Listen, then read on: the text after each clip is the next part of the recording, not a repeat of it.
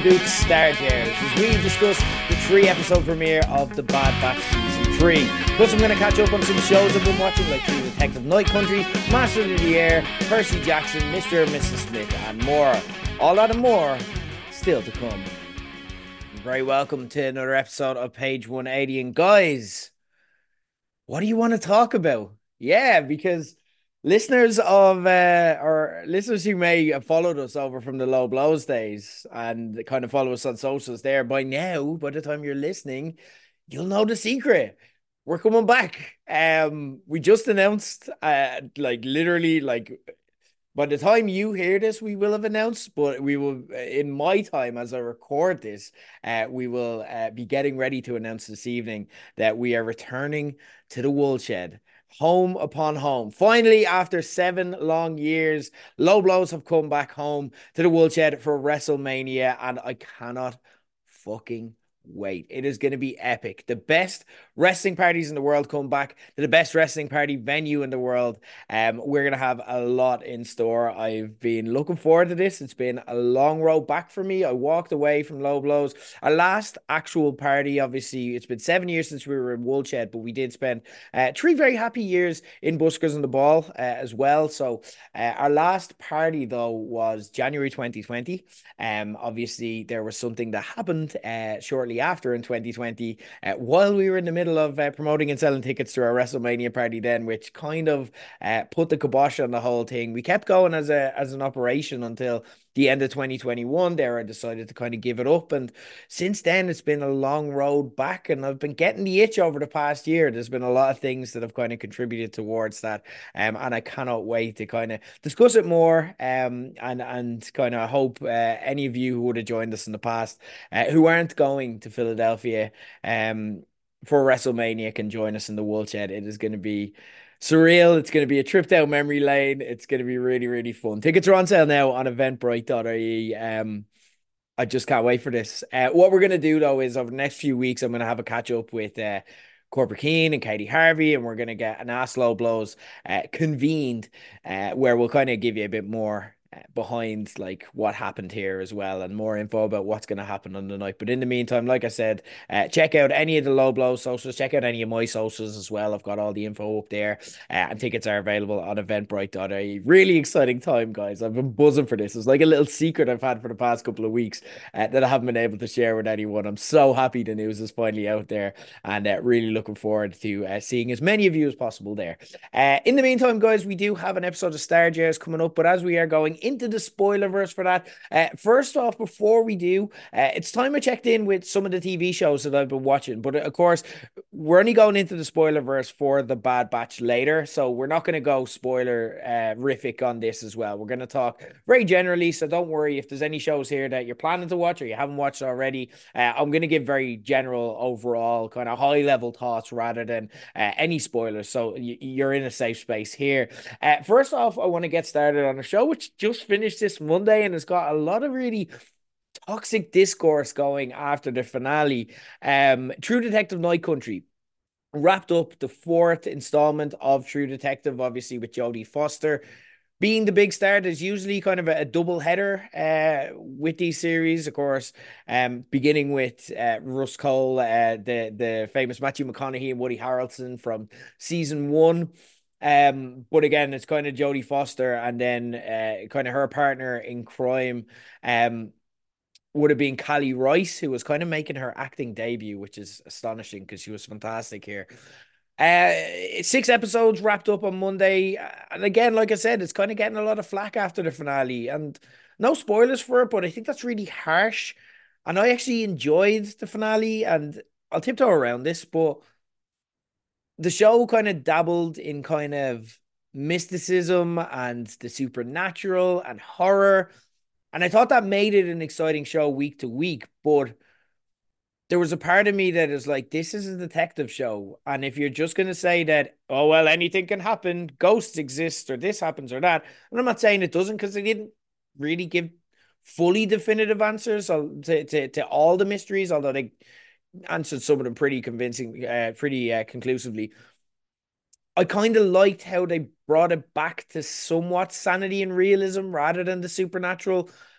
although a lot of people, and again, like, look, this is a show where there are two female leads, and anytime women are involved, we last discussed this with um the Marvels movie. But anytime you have a big project, and this is a HBO Sunday night uh, presentation, you're going to get the trolls and you're going to get lads who are just offended by the fact that men aren't saving the world.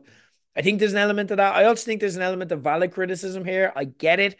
I understand how you may have thought the finale came out of the blue a bit. And again, they just kind of yeah, yeah, the explanations towards the end. But for me, I can kind of forgive it because it felt like they told the story they wanted to. It felt like they planted all the seeds. I think overall, I enjoyed the season more than I didn't. It intrigued and entertained me on a week to week basis. Like I found myself looking forward to it, but I was never fully gripped on it either. And I thought there were some uh, like times where it just lost me and I just kind of laughed. Like there were some really bizarre needle drops attempting to ominously cover classics. Like you had like a really spooky cover of Twist and Shout by the Beatles or uh, Save Tonight by Eagle Eye Cherry, which I don't think anyone was asking for.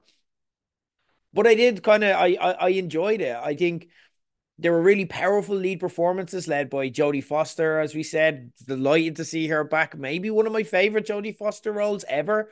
And Kali Reis, who we spoke about there, who kind of became the star of this by having to convey multiple things at once. Like she had to convey empathy, heart, steeliness, while all kind of maintaining a tough exterior and kind of carrying a secret at the same time. Like there's a lot she had to do and she didn't have much wiggle room to do it from a character standpoint. She had to kind of stay silent and stoic while conveying all of this. I think she did amazing. And I also really liked Peter Prior as Finn, who's Jodie's kind of protege. A metric I use, though, to kind of gauge how I feel about a show is will I miss these characters after it's gone? And here, I'm going to say, honestly, no, I won't miss these characters. I more admire the performances and saw what they were going for. And I think this speaks to why people are kind of reacting as it was. I think it was a mistake to only do six episodes. And as, as a result, it kind of felt like a collation of intriguing ideas that the showrunner for this season, uh, Issa Lopez, wanted to try that could have been nailed down a bit more, could have been fleshed out. We could have had like the seeds were technically planted. I can see everywhere in the series where they kind of went for things and they set things up but I, I don't feel like it felt like cathartic at the end. And I think that's what people are, for me, overreacting to, but I, I also get it.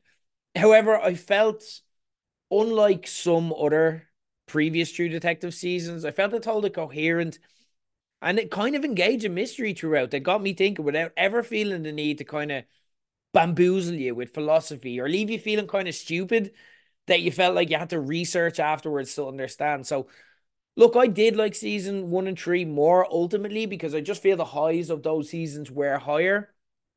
Let's not discuss season two. It was an absolute mess with Colin Farrell. It didn't work at all. But to me, True Detective Night Country was a success. If you haven't watched it and you like True Detective before and you're kind of on the fence, give it a shot. You may not like everything. There may be some controversy, but I did enjoy it.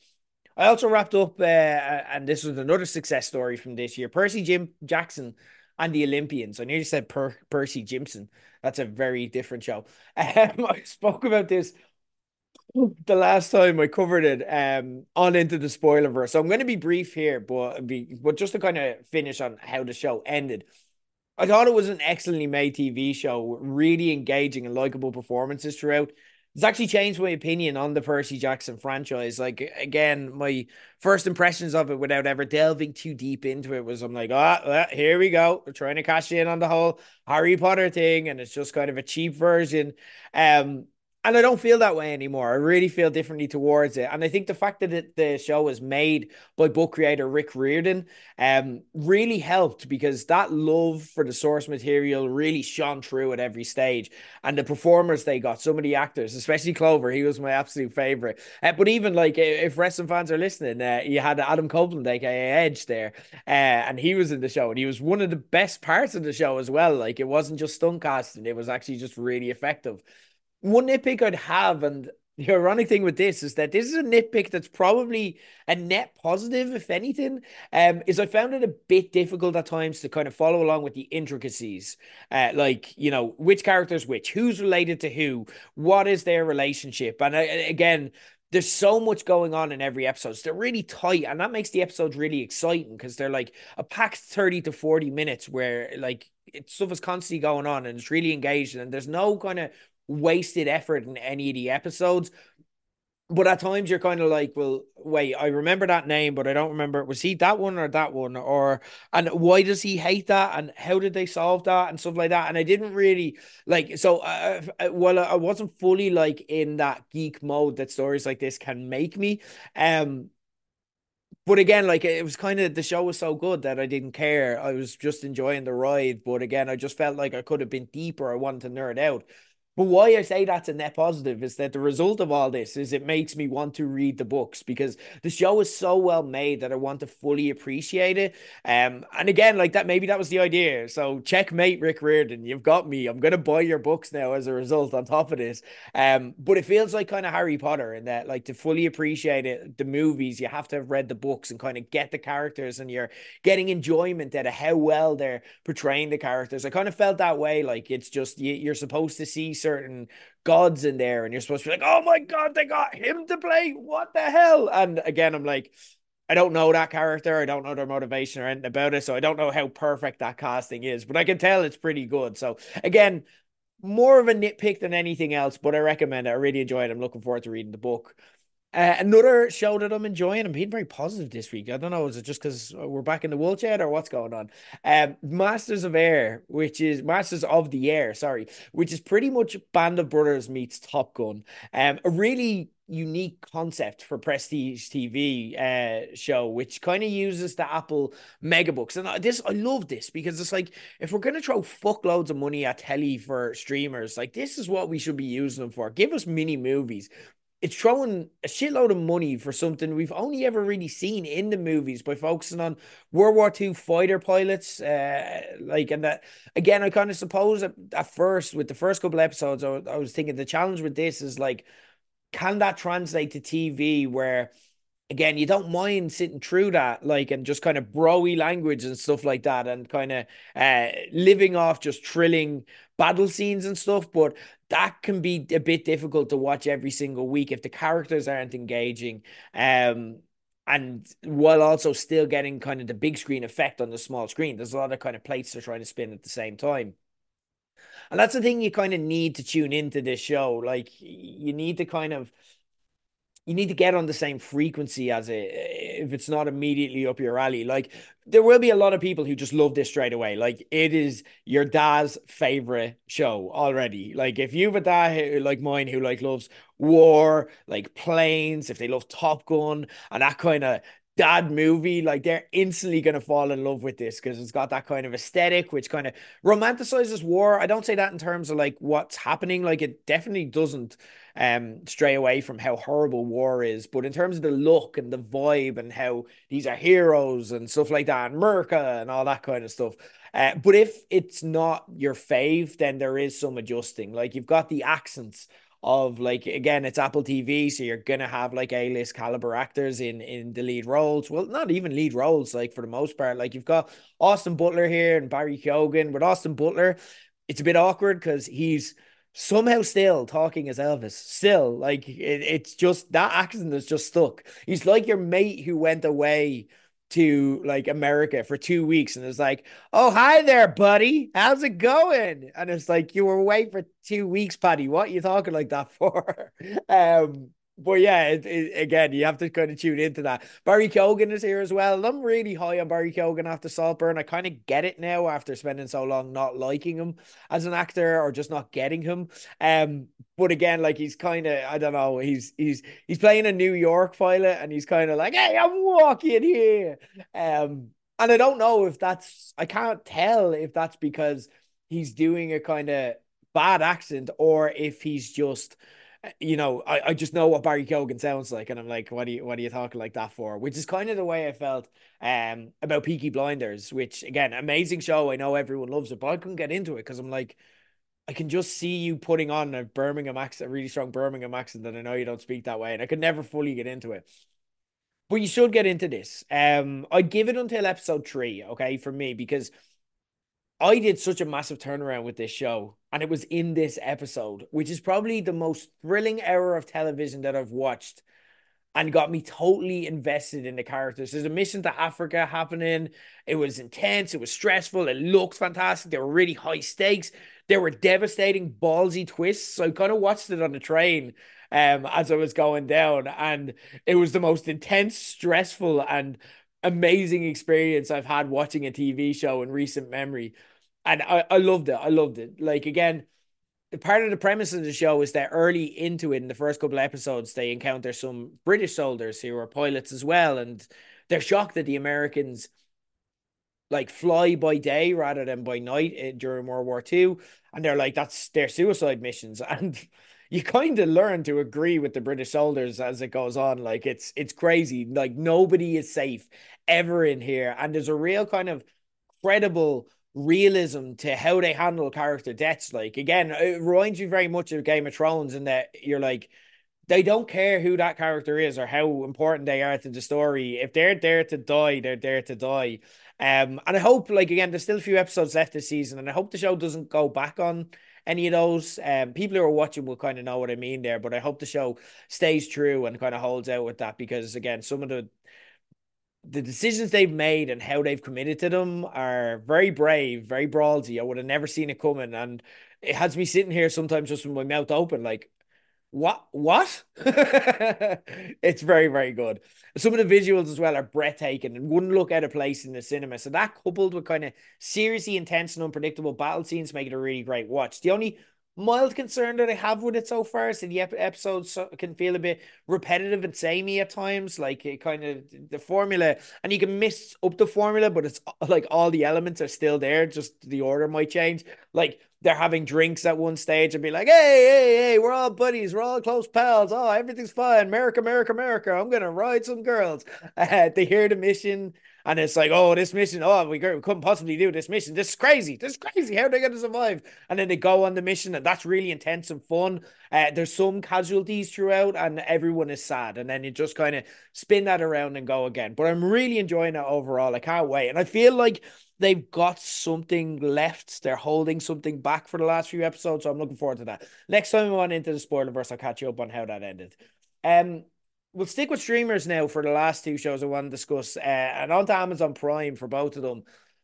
I watched last one Laughing Ireland, which if you haven't seen it, you may have seen advertised. And again, if you follow Irish comedians, they're they're, they're it's all over uh, Irish comedy social media. Basically, last one laughing. The concept of it, if you've never heard of it, is a bunch of comedians, um, and in this case, plus David McSavage and Amy Huberman, um, go into a house and they can't laugh or they get eliminated Graham Norton's hosting, and he's kind of in the getting check stage of his career. And good luck to him. Like, go get paid, Graham. That's good for you. It's it's it's a reality TV show, but it feels very stagey. It feels very rehearsed. It feels very performative. And again, you wouldn't mind it because it's comedians here and it's just there to be some light, funny TV. But the point is they can't laugh. And turns out that laughing and seeing other people laughing is quite important and that when people make jokes and other people don't laugh, then that feels just flat. And it's not awful, but it's it's a real stretch to say that it's in any way good. It kind of shows for me, the thing I got from it is it shows the worst impulses of stand-up comedians by taking away the naturalness of laughter so that it kind of looks like people just really desperately trying to crack others. And there's a lot of real hamming there as well. There's a lot of fakeness and forceness.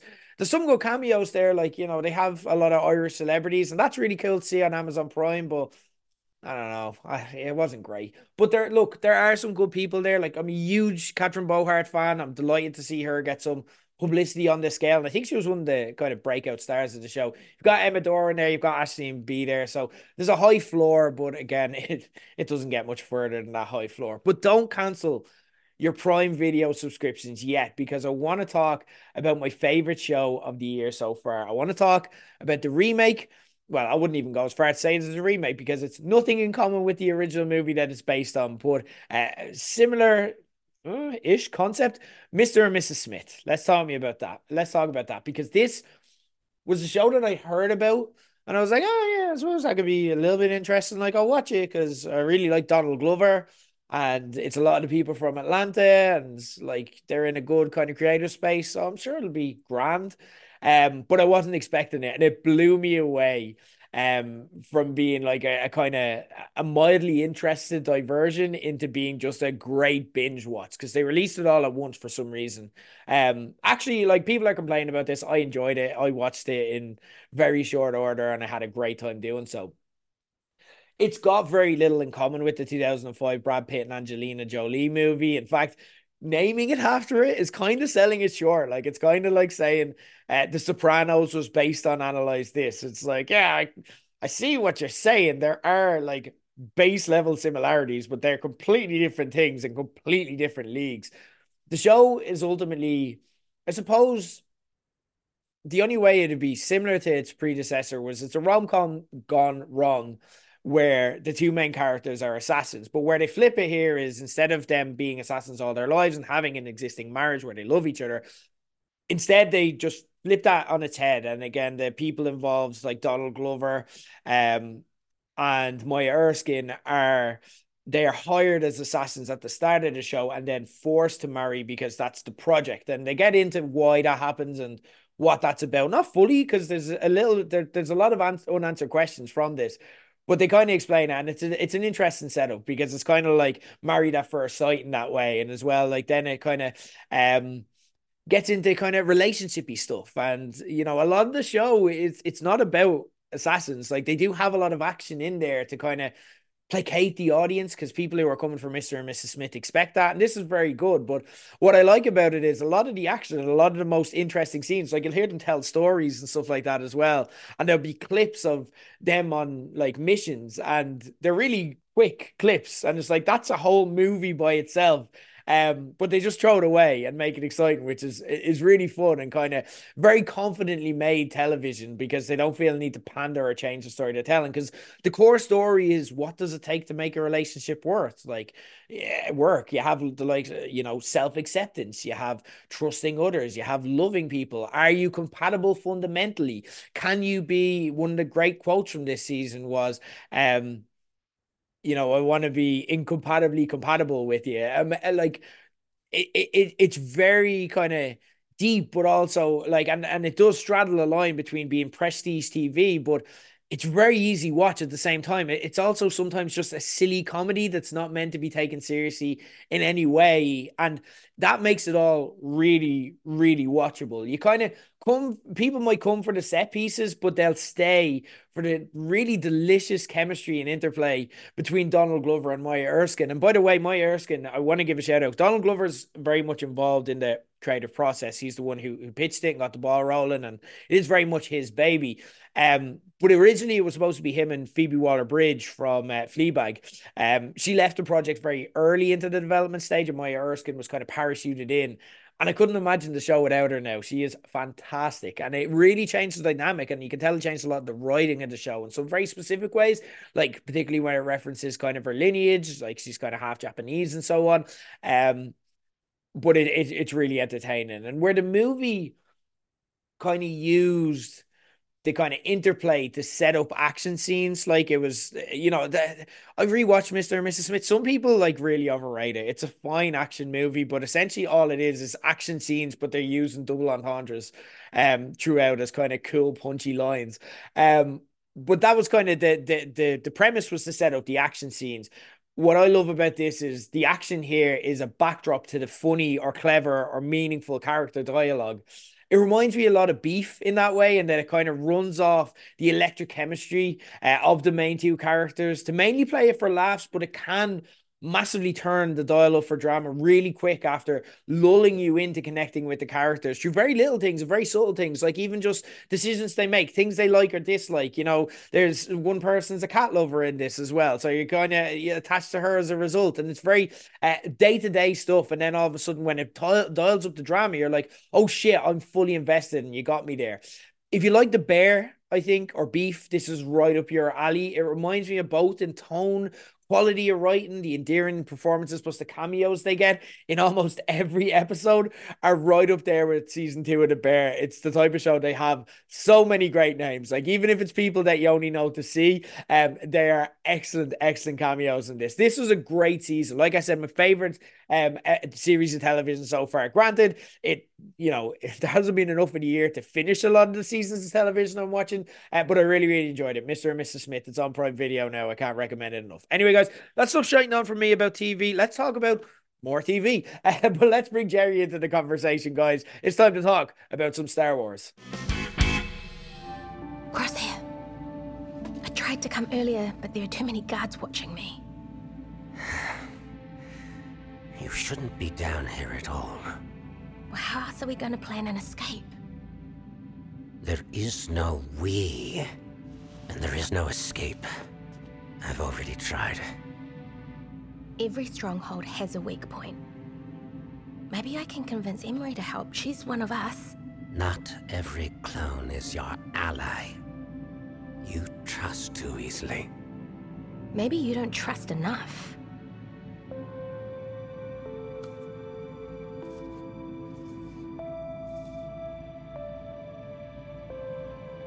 Crosshair? Just. Before you make things worse for both of us. Guys, it's been so long since we got a chance to do this, but one more time for the people in the back, let's do this! You remember the words.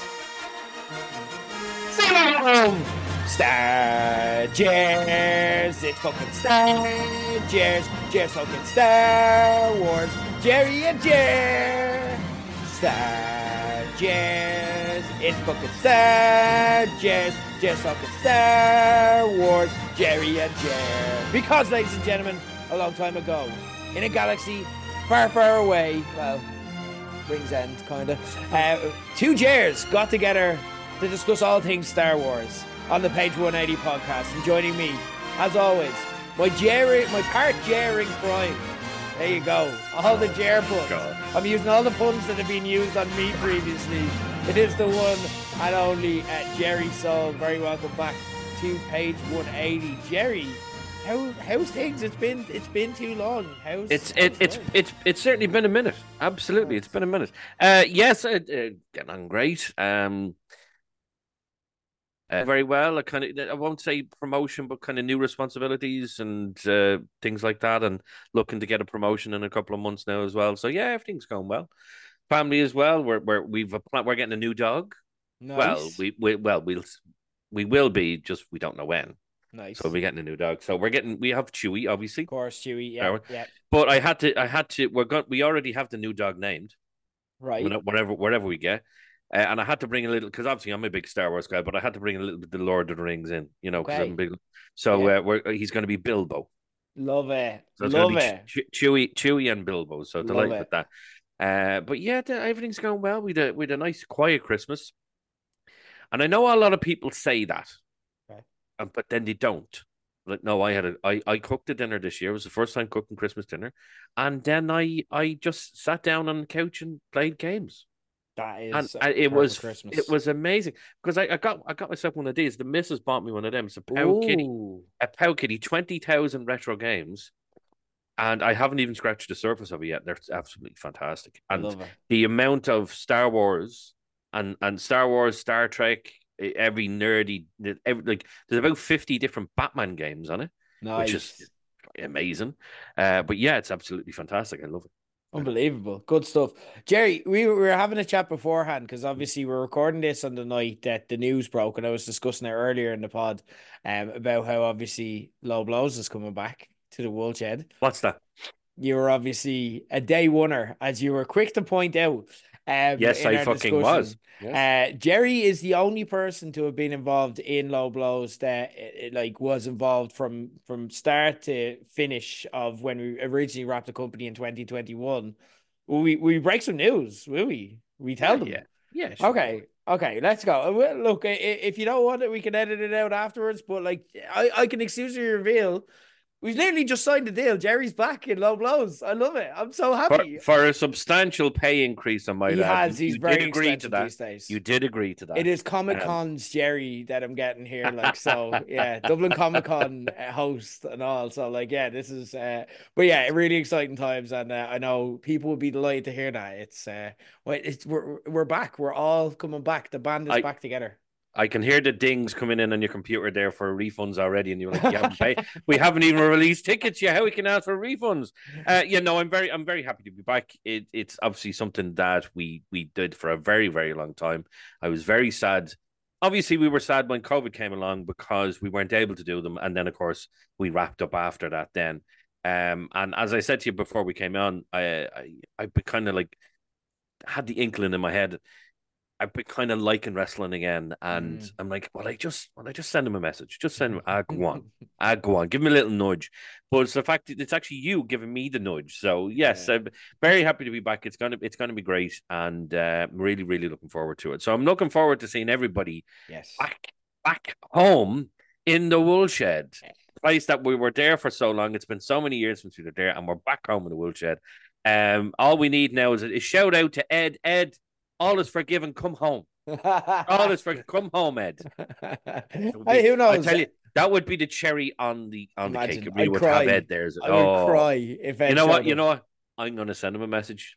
Do it. We're gonna we're it. gonna get this done. We're gonna Let's get it done. There we go, guys. It's happening. The band is back together. Yeah, amazing. Yeah, and that's the thing. Like, I think we were all kind of getting the itch, and it was everything was just pointing towards this, and it was just a case of uh, me and Wolchek getting in the same room, and we were they were very much the same page, and it was like, let's just do this. Like, let's let's stop being silly here. This is this is perfect. Um, everyone wants this, so let's go. It's going to be unreal. But Gerry, we're not here to talk about wrestling. We're not here to talk about Woolshed. We're not here to talk about uh life. So let's talk. We're here to talk about one very thing. We're the Star Gers, and we're back to talk about Star Wars because uh, Disney Plus released uh, the latest series, the final series of the Bad Batch three episode premiere, uh, released this week. Uh, we're obviously huge fans of that show, and we've discussed it before on page 180 but now we're kind of get, gonna get to give it its own space because it's the only star wars property out now. But there's a lot going on since we last talked in the star wars world. And first thing is a person that gets a lot of airtime and is spoken about now he's not technically is like involved Lucy with this project and all projects now um but it's not necessarily his show um but someone we always talk about and give credit to is dave filoni um, obviously the creator of Star Wars Rebels, the Clone Wars, uh, Star Wars properties that we truly love and have a special place in our heart. And then obviously Mandal- Mandalorian, Ahsoka most recently, which we discussed last year in the last kind of iteration of Star Wars. Um, since then, he's been named the chief creative officer of Star Wars uh, and announced that a Mandalorian movie was announced as well as season two of Ahsoka a lot of interesting takes around this. People are, you know, there's the likes of ourselves who are massive Filoni fans, um, and there's a lot of people who are, you know, crying out for this for the longest amount of time. They've given someone who, again, we've kind of likened in the show previously to a Kevin Feige figure in Star Wars, but they've given him the Kevin Feige keys to the kingdom, um, and now he gets to kind of make it in his vision a lot of other people are saying, yeah, but you know, Mando, the last series wasn't great. Ahsoka was a bit hit and miss at times. Um, Book of Boba Fett, kind of a flop. Um, although I really liked it when it was good. Um, what are your thoughts? How's this sitting with yourself? The way, so when I first heard this, I literally jumped for joy because the way I see it is, it's he is the the rightful heir to to Star Wars, really. He is The the, to the chosen. He- yeah, he is the chosen one. Let's be perfectly honest with you. And I think the MCU has proved one thing is that when you have one person at the top overseeing everything, that's what's best. Because when you have one person, you look at the uh, look at the sequel trilogy. Hmm. If you had one person overseeing all three movies, like a George Lucas, even if there was different directors, you would still have somebody there saying, "No, no, we can't do that. You have to. No, no, no. We Let's go back to here." You know, there would have been a bit more coherency between the three films. Hmm. Whereas you go from one into this into The Last Jedi, and they're like, "Okay, well, this is all changed," and then you go into the third one, and it's like, "Oh, we're back to what we were at the start, but it was kind of ruined from the previous one, like all over the place." When you have someone like a Kevin Feige, it just make things better. Like, look at the success of those first what, 21 movies in the MCU. They were it was just stellar. So to have somebody like Filoni being the George Lucas of Star Wars now, I think it's what's what, what it, what's best. Now I know people saying, "Oh well, listen, the last season of Mando wasn't very good." Uh, Ahsoka, as you say, Ahsoka was hit and miss. I loved uh, Ahsoka. I thought was absolutely fantastic. So Ahsoka has given me a character. I didn't think I would have a new character get into my top five of all time favorite characters in, in Star Wars. They have, and the fact that we'll never actually see that character again. We'll see the character, but it'll be a different iteration of the character, which was Baylan Skoll. Mm. And and and um, I just thought that the performance of Ray seemed just fantastic. I've said it multiple times on this podcast. He was amazing. I never thought I'd love another Star Wars character as much as I loved the likes of the Emperor and, and, and Vader. But along comes Skoll, and I'm like, oh my God, love this mm. guy. Absolutely brilliant. Uh, yes, okay. Was there parts of it that were slightly hit and miss? Yes, and I don't, you know, I don't think anyone is just going to disagree with that. Yeah. But I think at the end of the day, it, it, it lived up to the hype. It was very good. We got Anakin back probably going to get him back again, probably from and probably for more stuff. Let's let's be honest. Um, so I, I thought uh, you know all the stuff that's coming out about him and and oh well you know we're unhappy with this. No no no, you just need to give him time. You know, right? Alex Ferguson wasn't successful from his first fucking season, was he? No, he wasn't. You had to give the person time. You have to give them time to breathe, sit into the new role, and then you will get all this amazing, astonishing stuff. Now, when we got the announcement, so we got Ahsoka season two announcement and we got the Mando movie announcement. I was I was like, yes, well, obviously we're going to get you know Ahsoka season two announcement.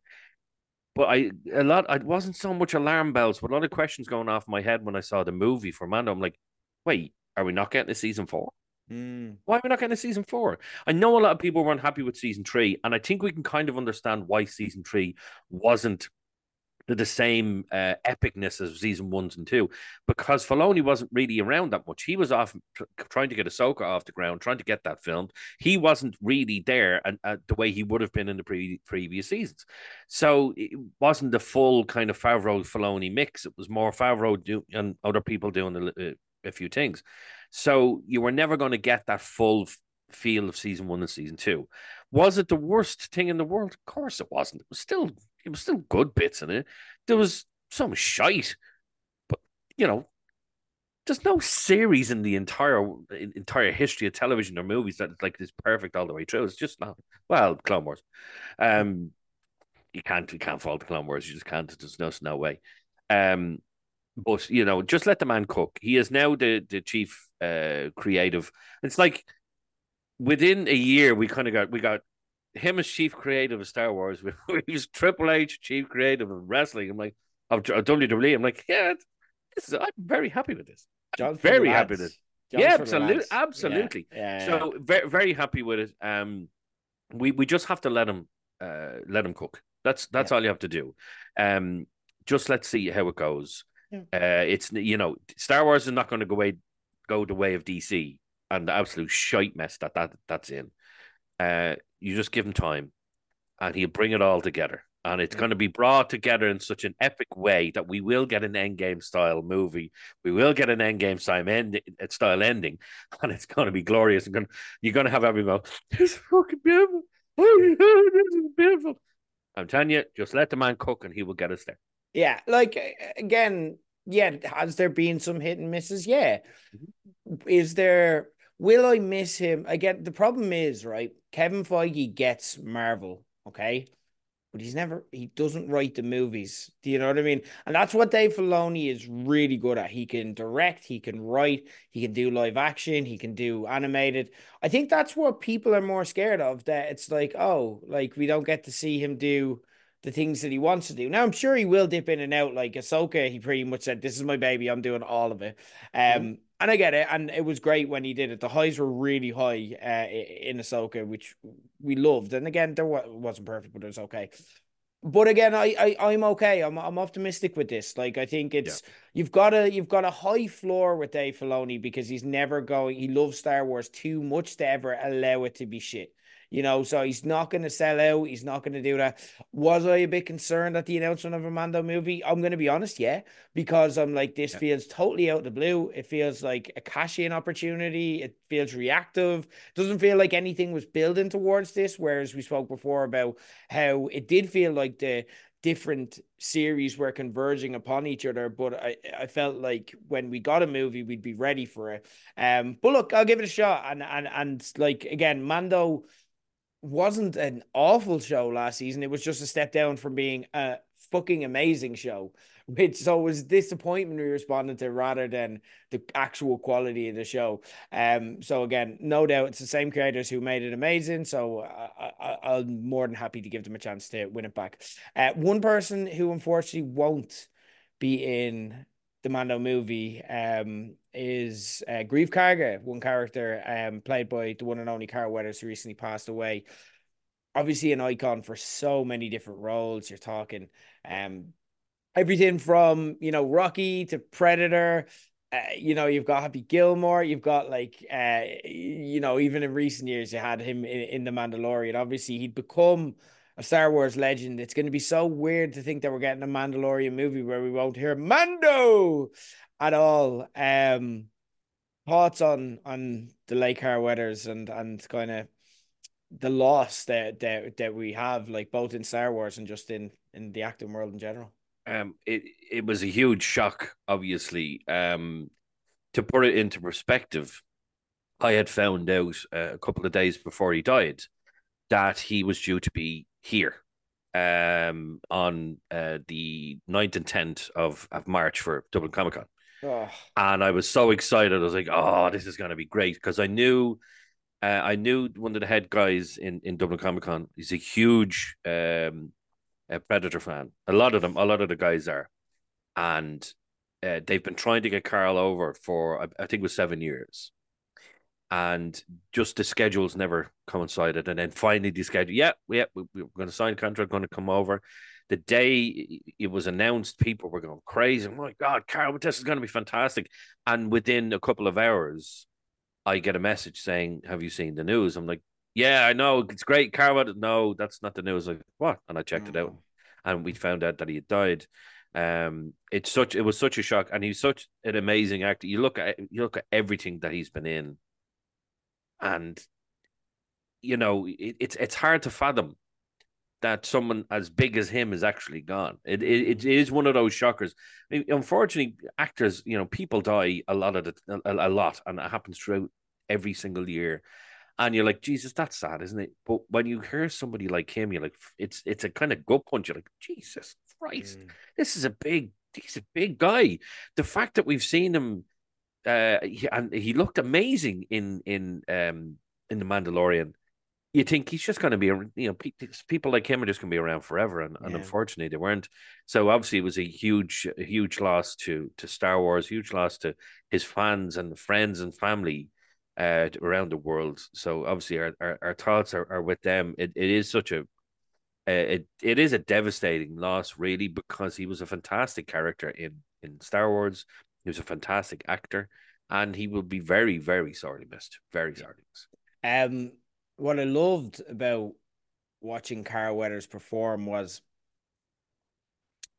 and I mean this in the best way, he you always were aware of him acting, if that made sense. You know what I mean? He was never the mo like he was never gonna do any kind of Oscar best actor reels or anything like that with dramatic emotion stuff like that. There was always a bit of hamminess to him, if it makes sense. But I again, I mean it in the best way because he was like he's a throwback to an old school movie star because he's just very like he's not afraid to act and be charismatic and say things in the most dramatic or funny or entertaining whatever like he will maximize every line that he has and every opportunity and it's just so charming and likable. He was just a big presence in on the screen in every role that he was in um from Apollo Creed onwards like and yeah, it's just again we uh, we felt so blessed to have him as Greef Karga in the Mandalorian universe because we just get another run with Carl Weathers. It's just such a, a, treat. And that's how I felt watching him act. It was a treat. It was watching someone just that you wanted to just have a beer with. Um, just just cook and be charismatic and be likable. And in a way, like I know I'm saying that like it wasn't necessarily realistic. And again, that's not a bad thing because not every acting role needs to be that. You know what I mean? Acting can be fun and it can be entertaining and it can be uh, glitzy and stuff. And that's the, the, the style that he brought. Um, but I also believe that that was realistic for him and that was the way he carried on in his day to day life. I believe he, he, he just seemed like this larger than life character. Um, some of the quotes coming out as well are extremely profound. I read one out there the other week to wrap up the show uh, on page 180 and um obviously a great thinker as well, and you know, just such a devastating loss, not only to to Star Wars, but to the acting community, and obviously most importantly to his family and friends and the people that are most affected by him. So rest in peace, Carl Weathers, and and thank you for all of the memories, all decades of them. Um, what an absolute legend. He will be missed. But anyway, let's get on to it. We're here to discuss yep. the Bad Batch. Um, if you don't watch the Bad Batch, what are you listening here for? This was clearly signposted that we're going to be talking about the Bad Batch.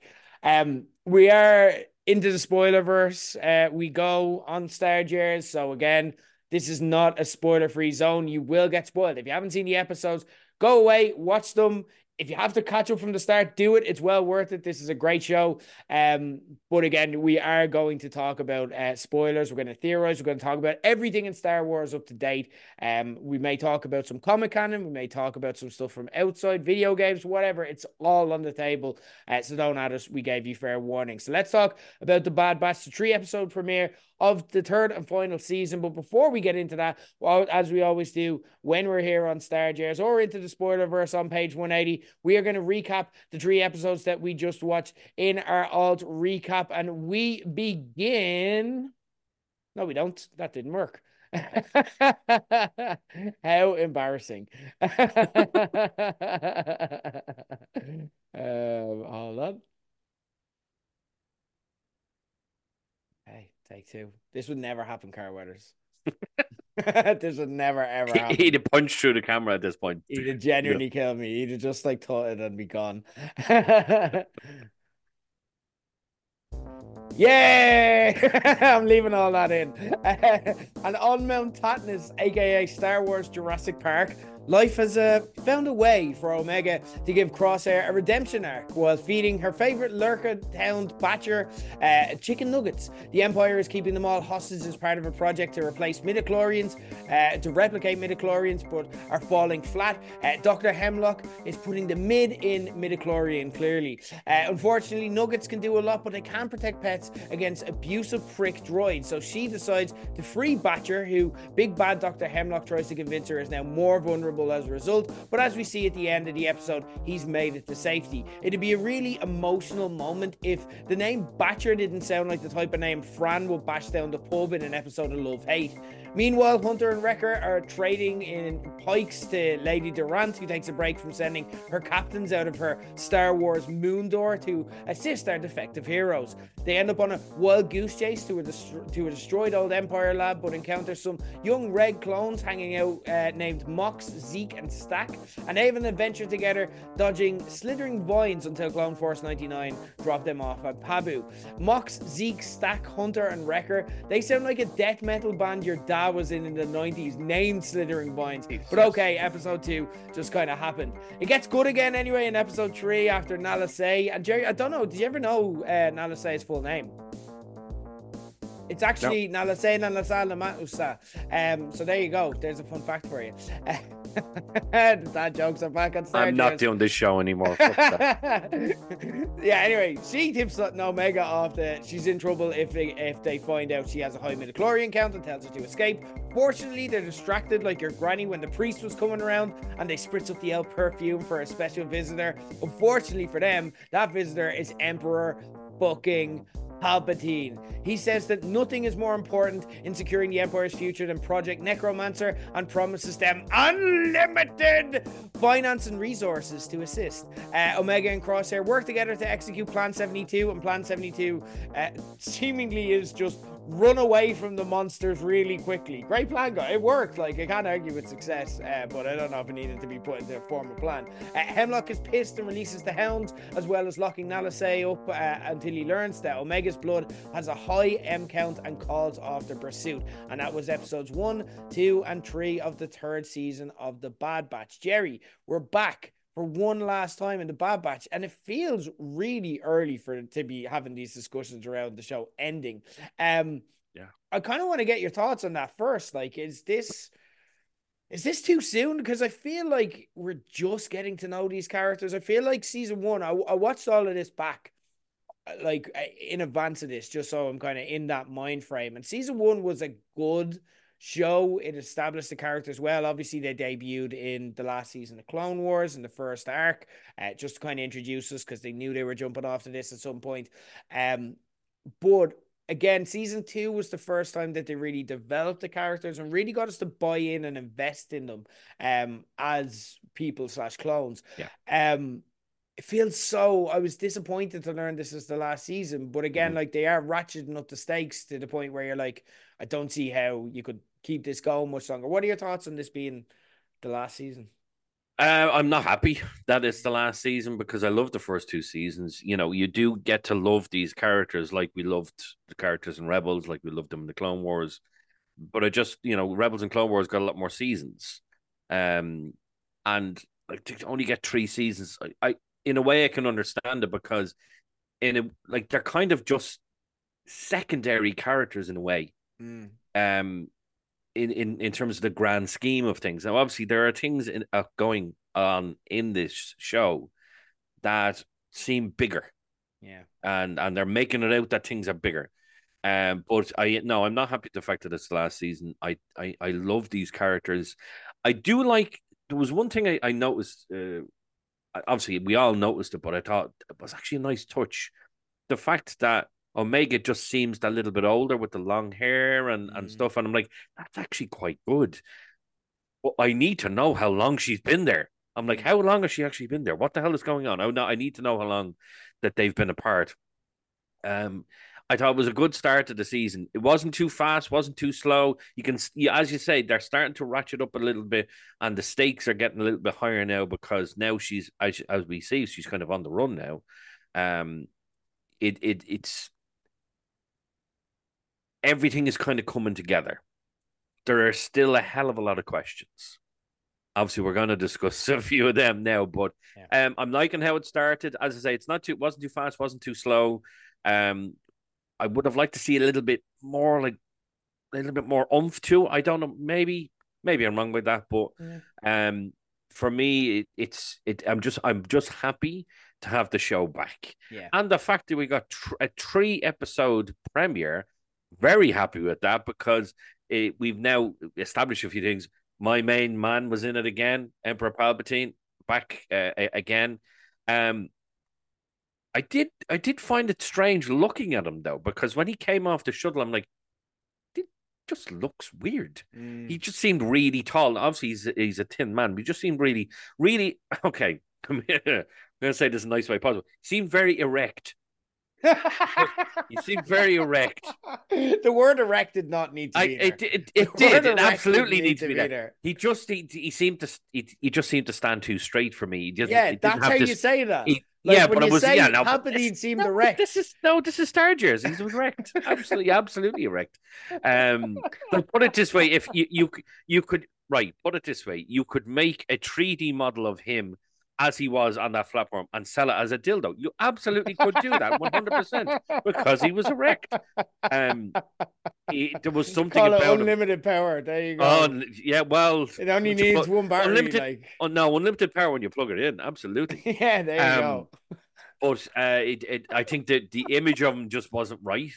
Uh, it, it did. He just he seemed too tall. He wasn't normally he's like this old guy, feeble on the walking stick and hands kind of like this, and it just didn't seem like that. So just it, the Emperor for me was weird, but to, to hear uh, Ian McDiarmid back again, like oh yeah, it can't just can't wrong. be can't be anyone else. I know Sam Witwer did a little bit in uh, in Rebels, mm. and then they actually replaced him with Ian McDiarmid, um, and then they dubbed him over again in the in the other episodes. But uh, there is no Emperor like like Ian McDiarmid. It just, it just Oh, not. Uh, just guy for a absolutely fantastic. Uh, great to see him back. Um, but again, he, he be, him being there just brought those questions we're talking about. Like, what the Yeah. bleeding hell is going on? Um, it it great to see. I say Omega with the fact that she looks a little bit older now. Um, she seems slightly more. I'm going to say slightly more mature. She's probably only there a couple of weeks or months, but she's slightly more mature. She's a bit more of a kind of head on her on her shoulders. Uh, it's good to see the other two, but it's very strange to see the other two just being the two of them. Um, I, I wanted a little tiny, tiny bit more. Now, I thought the three episodes were great. They really were. I just wanted a tiny bit more. It was actually great to see young clones. I Mm. thought that was fantastic. And the fact now, uh, you know me, I am terrible with names. The fact that the, the, the it was, I think, is it Daniel Logan played young Boba Fett in Attack of the Clones? Right. I wouldn't. I know I don't. No, I have it on. Uh, well, the guy who played, what, the young lad who played young Boba Fett, the kid Boba Fett in Attack of the Clones, uh, actually voiced one of them. So I thought that was a nice little callback as well. And then the other ones, the other two were actually voiced by, uh, again, don't know the, the, the guy's name, but he was the young lad from Yeah. Deadpool 2. Yeah. You there? Yeah, so can you hear me? Yeah, yeah, I can hear. Yeah, sorry. Um, it was just nice to see because obviously they have that kind of Aussie accent. Yeah. uh, that the other clones would have. Um, so yeah, I thought yeah, overall I was very happy with it. I, I just wanted a little, a little bit more. Um, so what did you think? Let's yeah, like I, I think I liked the fact that it was like yeah, I I I think we were speaking about, you know, what do we think about it being the last season and you know, I uh, yeah, I think it's too early. I don't know. I'm willing to let it play out and see because it doesn't seem like there's a lot of road left. And I think the one thing the Bad Batch do is they're like they they they're kind of it's a weird thing to say. They're safe to kill if that makes sense because they don't feature anywhere else in the timeline and they have those kind of that they have that warrior demeanor. I think Omega is the only one who seems bulletproof if that makes sense. Yeah. Um. So yeah, I I like I think there's they have stakes where you can like it makes sense for this to be a short show, but I'm just getting into it and it's such a good show. I wonder if it's because of just ratings and it just has never got the buzz. It's very hard to find a Bad Batch fan. Like it's very hard. You don't see like when Ahsoka was on, my entire TikTok just filled up with memes. That doesn't happen for the Bad Batch, and I I hate that because I love it. It's such a good show. So I, I kind of wonder if it's to do with that. Uh, and like maybe, but again, they're so good at telling this story that I'm I trust them and I trust them to bring it all together. It does seem like it's a natural ending for the story uh, that we're building towards, whatever that may be. I'm just intrigued. Like I'm, I'm willing to give it like judge it as a whole presentation, but I was emotionally upset when it ended. So let's get into it episode by episode anyway. So we start off with episode one, confined, and that was just more of a character based episode, which saw us focus on Omega and Crosshair in Mount Tantiss. Um, so uh, again, kind of uh, with this, I kind of enjoyed. Omega as kind of Crosshair's moral compass there. Like, obviously, he's on uh, a redemption arc, and you kind of see him reckon with his past and be just broken as a human, but uh, with guilt for everything he's done. Um, I liked Hemlock as well, like the fact he was kind of like he's got a touch of Thrawn to him, um, in that like he has in intellect and unflappability, even in adversity, even when you think you get him, like when um Omega released Batcher and he's like, why did he do that? Like, you just actually put him in danger. And it's like every time we think, like Thrawn and Rebels, every time we think our heroes get one over on him, um, he he just is like, why did you do that? I expected you to do that, and this is why you fucked up. You know what I mean? And he's just so unflappable. Like Yeah. it, it's kind of scary. Although there was the bit of vulnerability with the shaking hands that they kind of hinted at as well, so that's interesting too. Um, but also as well, I kind of saw that I liked the symbolism of Hemlock trying to break Omega's optimism, um, by telling her that like she'd killed Batcher and she'd actually led him to war, and he's trying to break her optimism. Um, and you have like his Omega's kind of a point Omega like throughout this, a point Omega has been the annoying kids that like you know is in every she's the Carl out of Walking Dead at times. You know what I mean? And it's just like, yeah. Oh, come on, like I don't. Why why are we building all this around Omega? But I kind of see it now. She is the ray of hope in this despairing universe. You know what I mean? And again, consider the timeline that we're in. This is way before the original trilogy. This is the the Empire is just getting started at this stage, um, and there is no hope for the galaxy. So she is that hope, and I love the the contrast that they had in this, where you have at one stage like she's trying to be hopeful and see the best in Crosshair. She always sees the best in people. She always saw Crosshair as her brother who just taken a wrong turn, um, and he's trying to put her off, and he's just trying to say, "I'd leave you behind in a second. Like just this is where I belong. Leave me alone." Um, she's trying to be hopeful and free Batcher, and then Hemlock is trying to break that in her and say, "You see what you did? You actually just killed him." But the fact that Batcher was alive at the end, I love that shows that there is hope, and that her hope is actually leading somewhere. And again, you know, you think of the first trilogy movie, A New Hope, and that's kind of what that's a theme that ties into this era of Star Wars as well, where everything seems so uh, horrifically bad, but there's just a ray of hope that kind of keeps everything together, and Omega is that. So, what were your thoughts on the first episode? Uh, a kind of a quieter start for the series, just setting up yeah. the pieces more than anything. Uh, I, I thought, you know, this was when you're looking at it, it's it's obviously you're looking at a child basically in prison, uh, and she's going through her day to day routine, and she's trying to kind of get through the monotony. So the for, the one thing that really kind of drew, drew me to it was uh, when she was going to the lab with her blood sample. And what's what was her name? The uh, Cara, uh, sorry, oh, uh, like yeah, no, I have it here. Cara, I want to say Car, uh, Emerie Karr, I think it is. So she's just she's almost a robot. Mm. You know, she's almost a robot. So it's like you know we have to do this because you have to do it, and that's as simple as that. And she and it's very routine, it's very regimented, and it's like it's it, like they take the same route every day. They pass uh, crosshairs at the, the, exact same point every day. It's like this is just over and over. It's just driving people crazy. Mm. But when she when she goes to the lab and she has the blood sample, she's she's she brought it in, and uh, the uh, Kaminoan, what was her name? The Alice. Not yeah. Well, I wasn't going to say it the way you said it. um, and then she takes the blood sample and gets rid of it. You're like, oh, right, this is this is this is this is something. This is this is something. This is leading to something big. Um, so you, you I thought, well, maybe she's going to be the one blood sample. That's that. It's the fact that she's getting the blood sample every single day. And she's and she, so I was like, how has she not been caught? Like, what the hell? Like, oh, they're gonna be caught. They're gonna be fucking caught. Oh, this, oh, they're all gonna be caught. Jeez, it's it gives you kind of little a nervy thing. When she had the interaction as well with the um with that creature again, me with names. Um, you know, she starts off and it's a bit more vicious, and then she's feeding it, and it's like it just goes to show you exactly what type of character she has. Yeah, doesn't matter whether she's a clone or not; she's her own person. She's her own unique personality, and it's starting to come true. You then see as she goes through the episode, the hair gets longer. Um, and she's really, really trying with crosshairs. You're like, just you know, like what you were saying there. There is always hope. She's really trying to to bring it out in them. So it was a great start to it. Um, I'm like, if we'd have just gotten that episode, I'd have been slightly disappointed. I was like, no, I need, I needed more.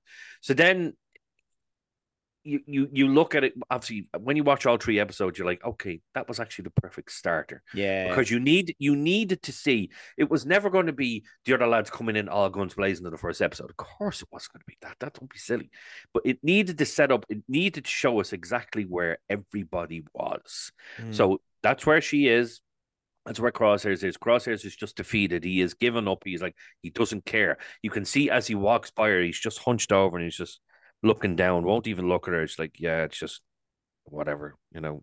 I took I took the orders and look where I am now. Yeah. You know, and it, he is he's just so utterly utterly defeated. But it's taking somebody the optimism and hope of a child to bring him back, and it's it was a great great start, great first episode. Would I wanted that little bit more? Absolutely, but I don't think it, it wasn't certainly wasn't a bad episode. It was a great episode. Yeah. Um, and it was great. It's just great to see them back. It really, yeah. really was. It's great to see the series back. I loved uh, the conversations the two of them had. Like, you know what I mean? And he's like, um, you know, uh, he's telling her that not every clone is an ally. Um, and she says, You don't trust enough, uh, saying he won't give up on her. And he's saying, I belong here. Just really, really powerful stuff. Like, I loved it. Um, somewhat less powerful, if I'm going to be honest. I wasn't a big fan of episode two, Paths Unknown. Kind of just a side mission with Wrecker and Hunter teaming with the youth regs. Don't get me wrong, I found it interesting. Like, you know, I, I, I what these shows love like this this is a direct follow on from the clone wars to the point that it started with the clone wars kind of uh signature um and then it became its own show. But there's such compassion for clones and i love this about star wars where you know clones and droids are never treated as objects. They're always people. They always have individual personalities. They always have individual yeah. characteristics and so on. Um so i do like getting drip fed things. And again, I'm not going to say that this is a bad episode, but I just feel like we only have 16 of these left, only 13 after this tree. So for me, this was more a BAU side adventure episode of the bad piece, or the bad batch. Um, so I wasn't crazy about the episode. Um, if I'm being honest, I drifted quite a lot. Um, I, again, like I may like this more in hindsight because there was a part of me that's like, do you know what? Like, you know, there was part of me that's like, fucking get on with it. Like, I know this is going nowhere. Like, and it didn't. Like, they're just like, oh, I'm going to leave you off of Pabu. And I'm like, okay, they actually got nowhere in their search. The start I liked, you know, where they, they kind of met with um Lady Gundir and she was dropping people through the moon door. And that was interesting and fun and, and different. And it kind of brought a bit of the, the darkness that, like, yeah, this, this is like, um, like what I like about the Bad Batch is it can get a bit dark at times. You know what I mean? It's not for kids. This show, it's quite dark and bleak at times.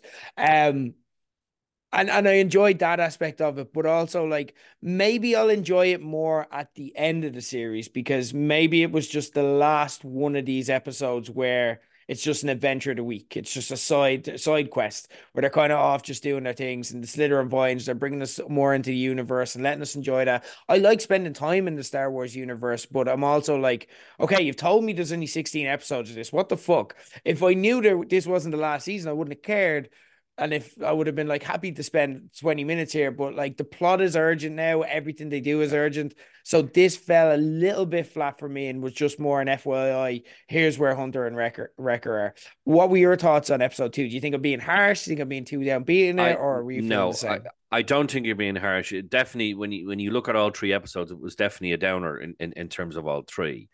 Um, I think what you could have done was you could have had an extended first episode just to show you exactly where everybody was, yeah, not just where Omega was. So you could have had a, a cut back type of thing where they're doing their bit to try and find her, she's doing her bit to try and save uh, Crosshairs, that type of thing. So it might have even uh, say a forty minute episode where you just shown that everyone like they're trying to find her and she's trying to get out.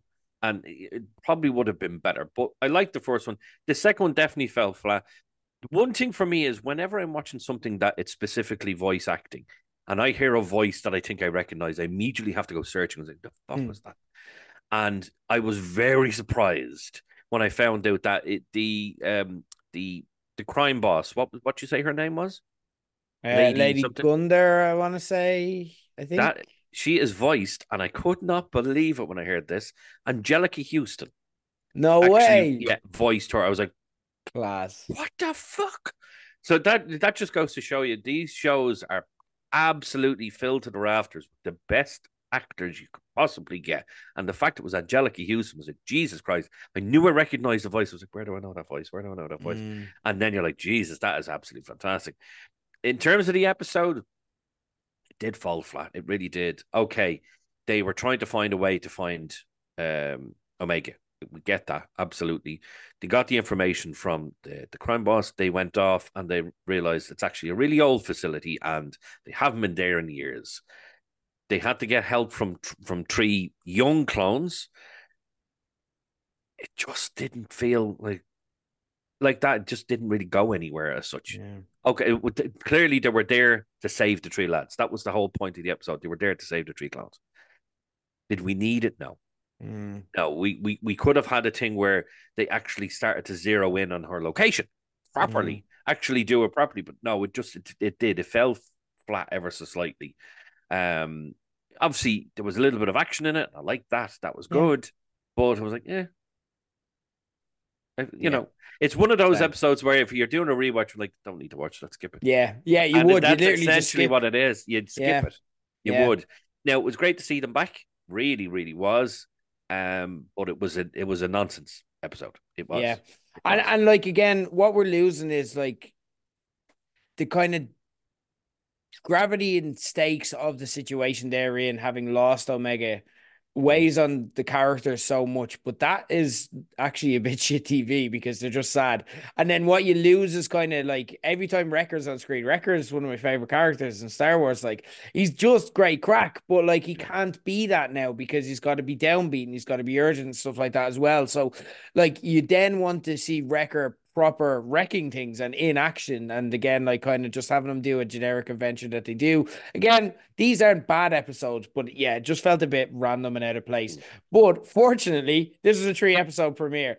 And I lo- I usually hate three episode premieres. I hate them because I just feel it's so selfish of the creators to just be like, I'm going to take up all of your time and make it really difficult for you to find time to watch this. But this worked as a full story. You had the first episode. Here's where these are here's where these are in the second, and then you bring it all together and you really amp up the stakes. This is maybe the best episode of Bad Batch yet. It's up there. It was phenomenal. Shadows of Tantiss uh, ramped it up a lot. Yeah, like and again, I thought this was fantastic. Palpatine, like being inserted into this, gives it all the stakes in the world in the bigger picture because obviously he's coming in and saying Project Necromancer. And by the way, if you don't, if you, if that name sounds familiar, obviously it was refer- referenced in the last season, but it was also referenced in the last Mandalorian season in the discussion around Thrawn. Um, but you know, Palpy coming in and saying there's nothing of greater importance to secure the future of this empire. Whatever's needed to accomplish this goal, you will have it. Um, again, that just gives us the stakes. But what I like about this show is they parachute Palpy in to kind of gives us like, okay, this matters to the big picture, and what our characters do really plays a role in what's eventually to come, for better or for worse. Um but then they've circled back to the character story. They literally just parachute Palpy out of there. He comes in, says a couple of lines, uh, raises the stakes, and then just goes. And now we're focused on Omega and Crosshair's escape. And I thought that was great. Um, I love like kind of where we left it as well. Like you have, uh, you know, Hemlock, and like he's kind of like in this great position, like perhaps possibly more valuable to the Empire right now than even Vader would be. Um, you've got, uh, but also he has the shaking hand that he's trying to keep a secret as well. Uh, you've got Karr, and you're wondering, uh, could she be turned? Technically, she calls herself Omega's sister. There's kind of hints of that there. You've got Nala Se in danger. Uh, you've got Crosshair and Omega. What a way to leave us! I I love this episode. I thought was fantastic. What yep. were your thoughts? absolutely loved it. You knew you knew something was up before you even saw before you heard about Palpatine getting there, before you saw Palpatine get there. You knew something was up because there was fucking clones and and stormtroopers everywhere. You're like, what's what the hell is going on? The first episode, you're seeing a couple, you know, a couple of lads standing at doors. You're seeing a couple of them escorting prisoners around. That's it. Now you're mm. seeing literally dozens and dozens of people. And you're like, there's the shit going down. And I even said to myself, I was like, oh, we're going to get a visitor. We're going to get somebody in here. This is important. Like somebody's coming. And then, of course, it's confirmed it's Palpatine. He's on his way. I'm like, oh, yes, yes. Yeah. I, I love Ian McDiarmid. He's absolutely yeah. fantastic. Um, so, uh, what I find very interesting is obviously this guy is a cloner, or you know, this is what he does, but he has an extreme amount of the um, commandos. Like he has fucking loads of them. I'm like, Jesus, mm. I didn't think there was that many. He doesn't have. He doesn't use any normal clones. He only uses the clone commandos. I'm like, yeah. Jesus Christ, this is extortionate. And then of course you have the new, the new style stormtroopers, or should I say, it's supposed to be the old style because we have we have the new. You know what I mean? We have the new stormtroopers there. Then he arrives and it's just like, okay, show me what you've been up to, show me what you're doing. I'm like, that's just hook this fucking Palpatine shit to my veins. Absolutely love it. But then it starts to get you. You see that the the the threat level is now far increased because number one, uh, Omega Sample has now hasn't been trashed. It's now been put in the fucking machine. It's only a matter of time before it's actually scanned and they realize what it is. We get them. Uh, we get uh, the the the emperor walking through, and you and you're coming to the laboratory with the kind of the ratios, the orange ratios. Like, I want to see in the, I want to see what the fuck is going on in here. I want to see. And they're such fuckers. They only give me little hints. And you see a chamber opening up, but you don't see anything. You're like, you bastards, just show me what it is, you fuckers. Absolutely loved it. Uh, the Emperor, when he said that line, anything you want basically Mm. is yours. And you can just see the smile on his face when the emperor says that. You're like, oh, this this fucker literally, whatever he wants is his. You you never heard the emperor say that to um uh, director Krennic Yeah. or Darth Vader or or, Or Thrawn. Thrawn. or or even Grand Moff Tarkin. Never ever said that to anybody else. He would fight with them over resources. He would let them fight amongst each other for resources. But this guy, no, you, my friend, have whatever the fuck you want. So very, very, and it's very, very clear that whatever this is, is so important to the emperor that nothing else matters. And you're Mm. like, that's where the stakes are. So we're getting through the episode, and then Omega's like, right, we need to get the fuck out of here. I have this special, this special pad now. I have this special pad, and it's going to let me to go doing whatever, I, whatever the hell I want. Let's go get crosshairs. I'm like, oh yes. I'm like, crosshairs, please don't be a dick. Please don't be a dick. Just, just go with her. And we get the escape. I'm like, yes. They're running through that fucking tunnel. And for a split second, I'm like, she's gonna get trapped. She's gonna get trapped. She's gonna get trapped. He's Mm. gonna escape. He's I, I I had it in my head. He's gonna escape. She's gonna get trapped. He's gonna go. He's no no no. He's not gonna ditch her. He will run absolutely, but he'll go and find the other two, Yeah. and then it'll, it'll be a team effort. Let's go and get her. When that happened, I'm like, I was ever so slightly disappointed. I'm like that kind of brought the threat level up even more because Mm. now they know she has these the midichlorians. Now they know that they have her, and I'm like, oh. no." So it would have kind of my anxiety would have went up a little bit more. And I Yeah. can when when you have a show like this, that's what you want to happen. You don't want to be just sitting there going, yeah, this is good. You want to like, don't, don't, don't. Oh, you bastard. That's exactly what you want in a show like this, and that's kind of what we got. Um, so I, I, it's just fantastic to see kind of her pet then kind of still being alive and howling and at oh yeah I, I, I'd imagine howling uh the emperor just kind of flitters off he's fucking gone you know just let me know when you have more progress made it's it from the end of this episode I'm like right now I'm invested I wasn't a hundred percent in the in, in the first episode. I thought the first episode was good. My interest dipped way down in the second episode, and then it just went through the roof at the end of the third episode. I'm like, Yeah. right, I'm in, lads. Give me the 13 more episodes now. Hook the shit to my veins. I will binge watch it, and I'll give you my my verdict at six o'clock in the morning. That's what I wanted. We're obviously not going to get that. We're going to be now drip fed fucking episodes for the next 13 weeks. Yeah. But you know what? This is exactly what they do because they now have guaranteed you're coming back every single Wednesday to watch this show because you're now hooked. You Yeah. weren't hooked in the first episode, you weren't hooked in the second episode, but by Jesus, they hooked you in the third one. That's why they did three episodes because they knew the first two wouldn't cut it. They had to do that third one because that's where the hook came in. You you you're you are being reeled in by the fisherman, which is Dave Filoni right now, and we are we're all in for this.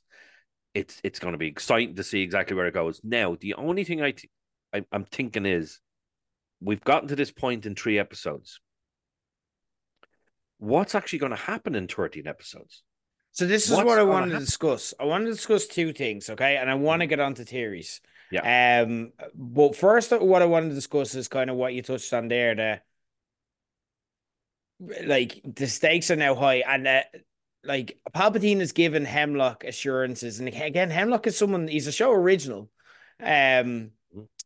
And he's given him assurances that no, we've never seen Palpatine give anyone.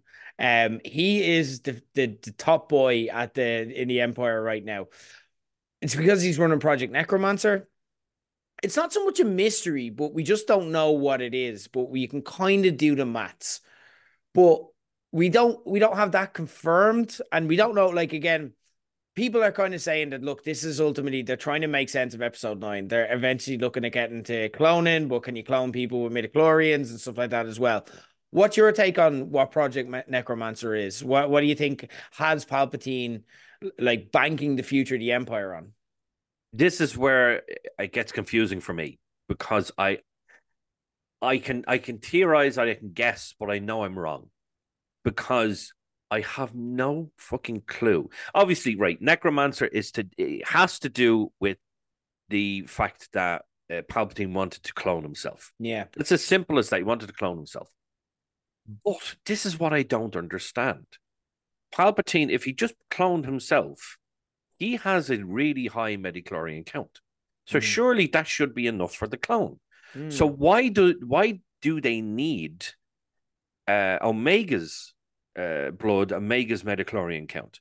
It doesn't actually matter what her midichlorian count is because Palpatine is one of the most powerful beings in the entire universe. So is it because is her midichlorian count so through the roof that like he wants to incorporate his essence into a body that has a high midichlorian count that high, or is this something completely different? And it's it's so throwing me. I haven't a clue what's going on. Do we know that clones can't?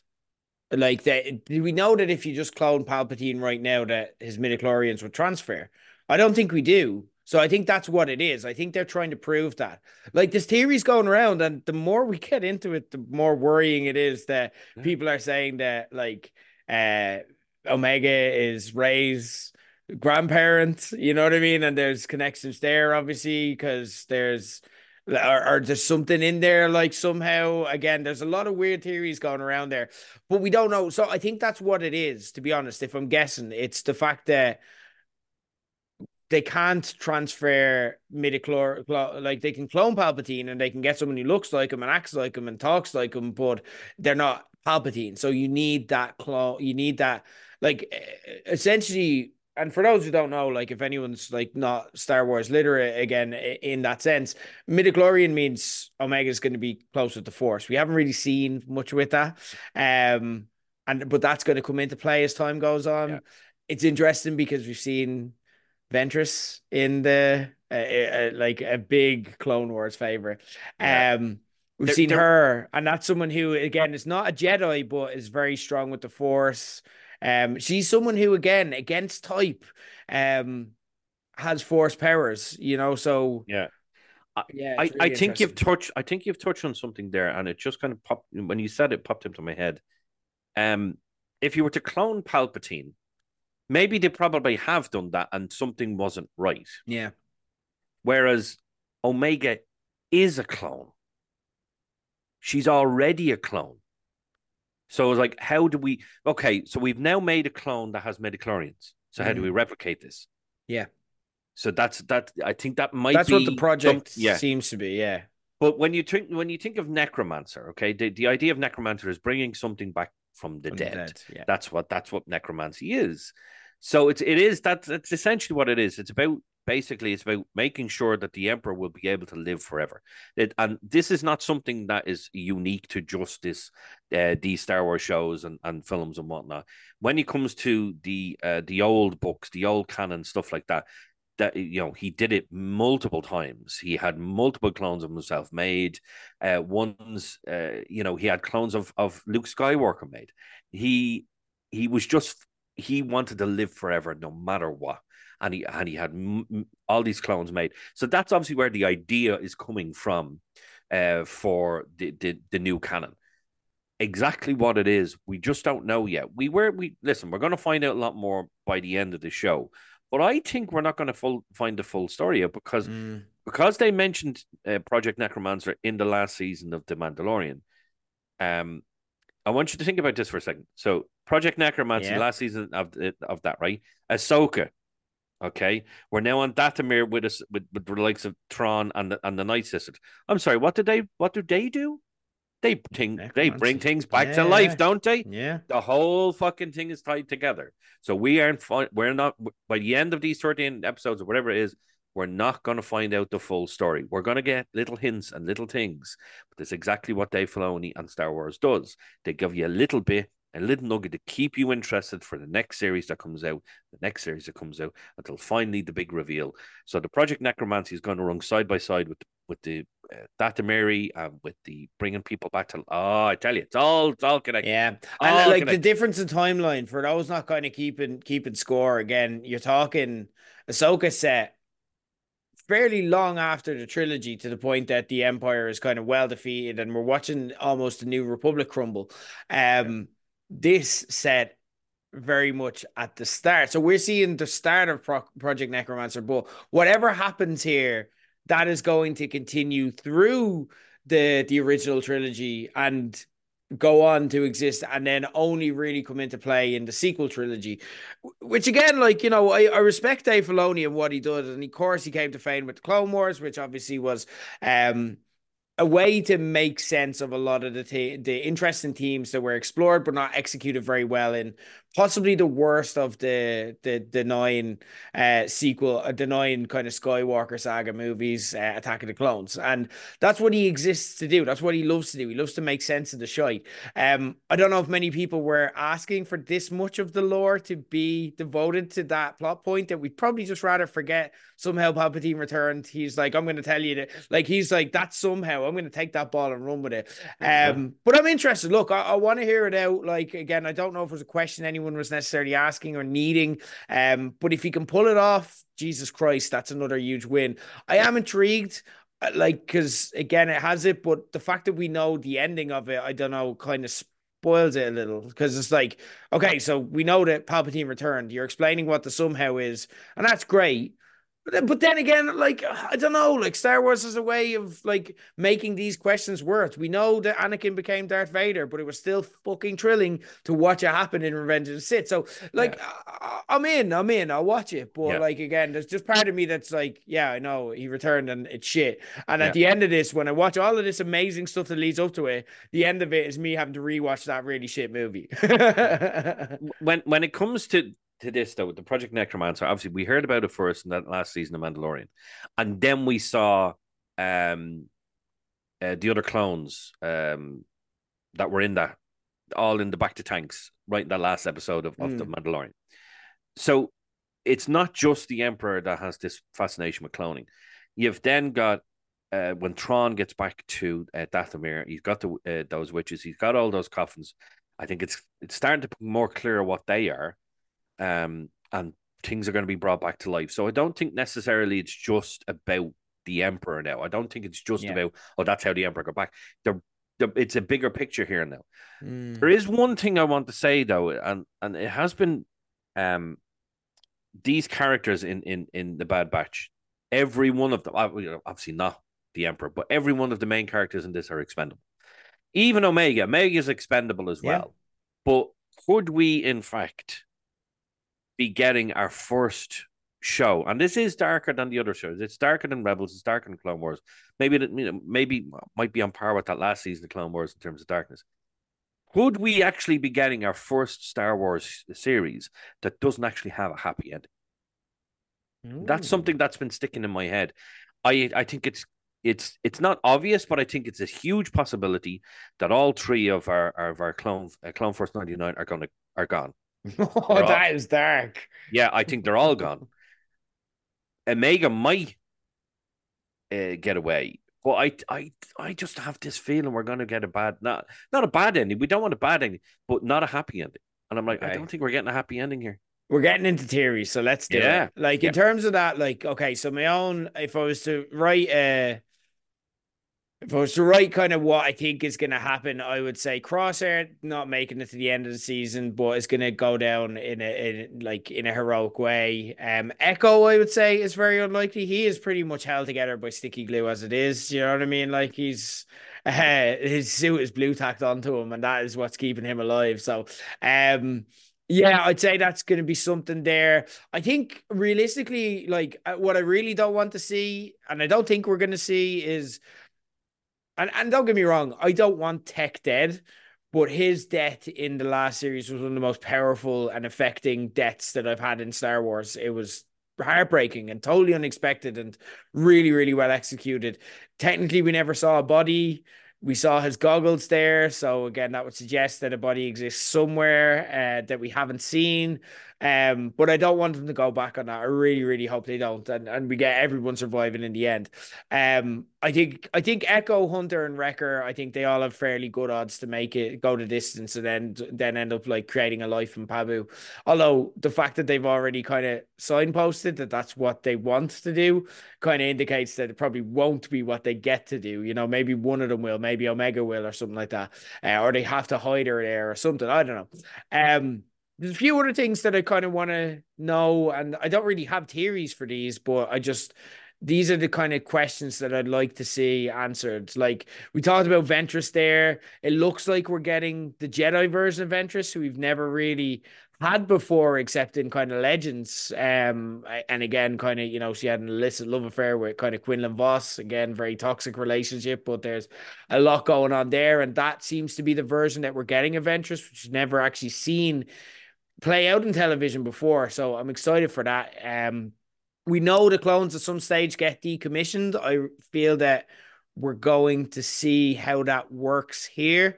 Um, like that seems to be what this is pointing towards because again the empire is turning very anti-clone um at the moment I'd love another check in with Kanan Jarrus. I don't see how it would play into the storyline, but it, obviously started the series. Um, so I'd love to just get another look at we like Kanan's Jedi life and and kind of the gap between what we saw at the start of the Bad Batch and who we met in Rebels. There's a huge gap there that I'd, we don't need to have everything filled out. You can just give us glimpses and we can imagine it and like talk about it among ourselves forever. Um Echo, I don't think is long for this world, but we also have Rex and Cody in here. Um, they're in the mix. They're on the way. you know what I yeah. mean? Um, like on one hand, I would like to see because we don't know what happened to them. We've no idea. And sim very similar sense to Ahsoka. And in the Ahsoka series, there's no real mention of Rex beyond like we saw like a clip of them in like the Clone Wars throwback, but that was that was a flashback that or a dream or however you want to kind of perceive it. Um, Ahsoka never at any stage instinctually called for him despite all of the trouble and all the backup she needed. She never called on the one person who would definitely be there for her if he got the call. So that worries me. Um and and I think Rex is someone that in particular like but also like again Cody and, and Echo are the same um that need an ending. I worry we're gonna get it here. It will break me if we do. Um but I do not want to know what happens. But I would also be very happy if he showed up as a really elderly clone in in in Mando Ahsoka. Um. Oh no. Oh, sorry. I tell a lie. He's in Rebels. Yeah, I was. I'm. I'm okay. I'm, no, sorry. No, I was, I was totally literally forgetting. waiting for you to stop totally talking. forgetting. Like, I was totally no, forgetting. Rex He's in Rebels. We're all yeah, good. We're good. He's in Rebels. He's But, an like, older guy in Rebels. We're But gonna get yeah. No, Cody sorry. is not. Cody's not. Yeah, Cody seems like like Cody's uh, storyline seems set up for that. Echo's not in Rebels either, so yeah, Echo's Echo's gone. Sorry, Echo or or RIP. Um, yeah, I think we're gonna see like Echo is gonna, or sorry, Omega's gonna end up having uh she's gonna end up having a connection to Palpatine, like a fucked up, like she is there, like she's the reason he gets cloned or something like that as well. It's gonna be messed up. Um, and it's going to be, I hope it's a bit twisted. I think the show has the balls to be as well, because it's kind of playing off in its own little field. It doesn't have to be fan servicey like Ahsoka. It doesn't have to please a wider audience. And like, it can just be niche and, and messy and, and, and kind of weird. And that's what I want these shows to be. That That's kind of what the questions I'm looking for. What do you, what do you need to see? What do you want to see? Have you any theories? What's, what, what's going on in your mind for the rest of the season? Well, I want to see something that we know is going to happen, and that's getting the band back together. We know we're getting the band back together in some way. They're going to be helped by others. Um, so we've we've got uh the other clones possibly coming in and giving them a gig dig out. We, we've got Ventress. Oh, sweet Jesus, that's going to be great. Yeah. Now, is it just going to be a half an episode type thing, or is she going to be in it for a few I episodes? so. I'm think it will hoping it's a few episodes. I really do. Uh, looking at her, she's obviously a little bit different. The lightsabers are different, by the way. I like Mhm. the, the the new look. Um, eh, I just there was something about her from the Clone Wars. She was just a sassy fucker, Mm. and I'm like, yeah, I want to see that again. And I just think it's going to be absolutely fantastic. Um, I think it could be a kind of a climactic thing. It's kind of like everyone joining forces to kind of help, and I would love to see that. Um, listen, not everyone's getting out of this show alive, and No. we know that for a fact. Even though we don't know it, but we know it. We know it. It not everyone's getting out of this alive. Uh, do I think they're going to have that happy life on the planet with the other young clones? No, no, not all of them. If if they do, if if it's somehow like she gets to live out her life there, away from the empire, away from everything, you know, that would be great. It'd be fucking shit, but it would be great because I'd like to see like no, that has to be more substance to this. There has to be something. Um, you can't just give us three seasons of somebody who like a, a force sensitive clone and not do anything with it. Mm. There has to be something you have to do with it. Don't know what, just give me something. And Filoni is great for stuff like this. Look what he did with Rebels. Look what he did with Clone Wars. I'm I'm he's cooking here. Just let him just let him, let him go. Um obviously I want to see um Hemlock get to fuck. Yeah, hundred percent. But I need to know before he's about the Yeah, what's going on what's going on here. I will learn all Um, that. There's something, and I'm like, and Yeah. uh, but I feel like we should know. I feel like we should we should know about this. We should Mm. know the reason. And it's kind of it's itching the back of my head. I'm like, why, why, why should I know this? Right? I- I just feel like it's some sort of connection. Um, it's great. I I like the I like what you said there about like the decommission and the clones. We're not talking about the clones getting killed. Mm. Now, I think a lot of them will be Yeah, because we've seen that already. But when you look at the likes of the Obi Wan uh, Yeah. show, we saw a, a down on his luck uh, homeless clone begging on the street. So clearly, not all the clones were killed. Um, so what happens to them? What are they going to do with it? Am I just going to say, right, you're done? Good luck.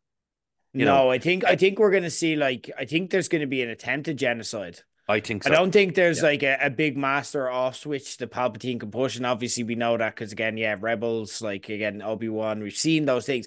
But in every one of those scenes, the clones are all in exile or they're all destitute. You know what I mean? So Yeah. that's that's the one thing that we're seeing. So again, I think you're talking in Order sixty six. Like again, they all essentially Obi Wan's an interesting one to bring up because they all essentially become Obi Wan, you know what I mean, in hiding, like having to sh- hide their identity as well, and they're the most recognizable faces in the galaxy as well. So it's a really difficult existence. But I think yeah, we may have a clone Order sixty six coming up, and then there may be people who survive, but I think there's going to be a lot of yeah. I think that we're going to see that. there, there are literally tens of thousands of clones. Mm. And the only reason they're still there is because the numbers of stormtroopers haven't exceeded them yet.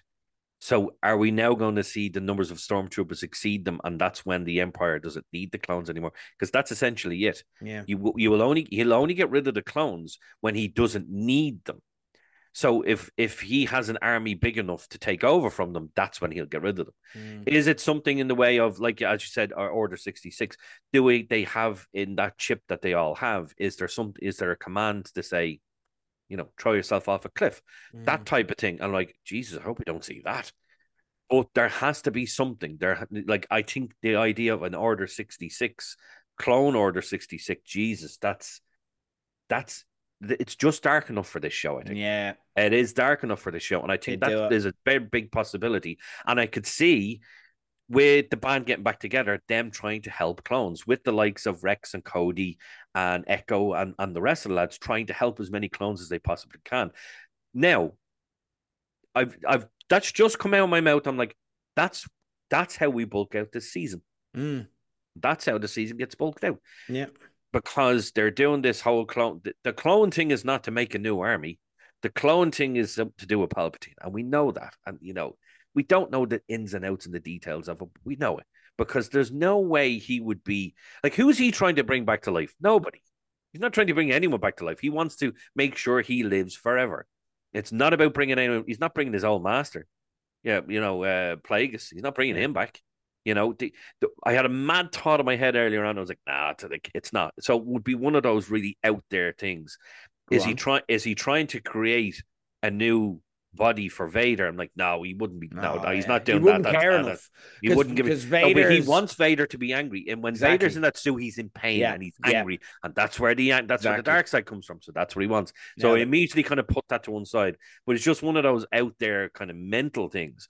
But clearly, anything to do with cloning and anything to do with this necromancer thing is has Palpatine come just him written all over it, and it's him trying to be able to create a perfect body for him to inhabit if something happens to him. Mm. Exactly what it is, I don't know. Exactly why we need. I think the only reason where he's trying to to clone, if let's say he tried to clone himself, so he creates a clone, but that this clone doesn't have the midichlorians, it doesn't have any force abilities whatsoever. Whereas we now have a clone that has force abilities. So if they can clone a clone that has force abilities, or find out exactly why she has it, and then we can create a clone that has midichlorians, as many as you fucking want, you know, and make him even make himself even more powerful. Yeah. That's the type of thing that Palpatine's thinking about. That's the type of thing that Palpatine will throw everything at to make sure that he was is the emperor forever. He's going to live forever, and he has full control. Um, it's very interesting to see where it's going to go. But this, I'm excited. I am very much excited. We, we we got Project Necromancer. We've got the clones coming back together, and they are going to come back together eventually. We have all these other characters from the first two seasons coming back as well, and we have uh, familiar characters coming back from the likes of Clone Wars and Rebels. I am very excited for this. I'm very excited to see where it goes. We are going to get more episodes like episode two. I'm just put that out there. We are getting nothing Yeah. episodes in this. It's going to happen. Um, it happened with Mando. It happened with Ahsoka. It happened in Clone Wars and it happened in Rebels. You're going to get it in this as well. So we have to be prepared for that. But ultimately, it's going to be fleshed out with this, whatever the storyline is with Necromancer, whatever we're going to do with, with Omega, it's going to be fleshed out with that. I'm excited to see where it goes. Uh, I'm looking forward to for the next few weeks to see exactly what happens, and it's it's it is it's, exciting. Like, is it though? Is it exciting, or should we be excited, or should we be dreading it? Because I want to remind you something. The end of season one ended with the destruction of a planet and a genocide in in Kam- in um, and then you've got uh, or Camino, sorry. Um, but then you've got season two, tech dying. I think you're hitting the nail on the head. We're we're gonna be traumatized by this show. Oh, this ending, hundred percent, yeah. but it is ballsy. It is really good storytelling. It is pushing the the boundaries in the way that shows like Mando and Ahsoka are almost afraid to now because they're trying to please a bigger audience. This is for us. And that's Yeah. what we're gonna love. Um, we're not gonna be discussing this every single week because again, yeah, look, imagine we got episode two. What would we talk about? It'd be a five minute episode of Star Wars. So we find a way to make it two hours. Don't worry. Um, but um, we will be catching up uh, throughout the season and later in the season in particular as we kind of head towards a conclusion because again there's going to be a lot to discuss so don't worry we'll be back. Gerry it's been too long. We're not going to leave it this long uh, until the next time. Always a pleasure. I, I know myself and everyone else will also be re- really excited uh, that you will be back at the low blows parties. And uh, yeah it's great to have you anytime here on page 180 thanks for joining us today. Cheers, cheers. that's all the time we have this time on page 180. Next time, Tom Potter's back as we review February at the movies, including The Iron Claw, Madame Web, and much more. Until then, this has been page 180. I've been Ger Leggett. Subscribe to us on socials if you haven't already. And until next time, where were pencils invented? Pennsylvania.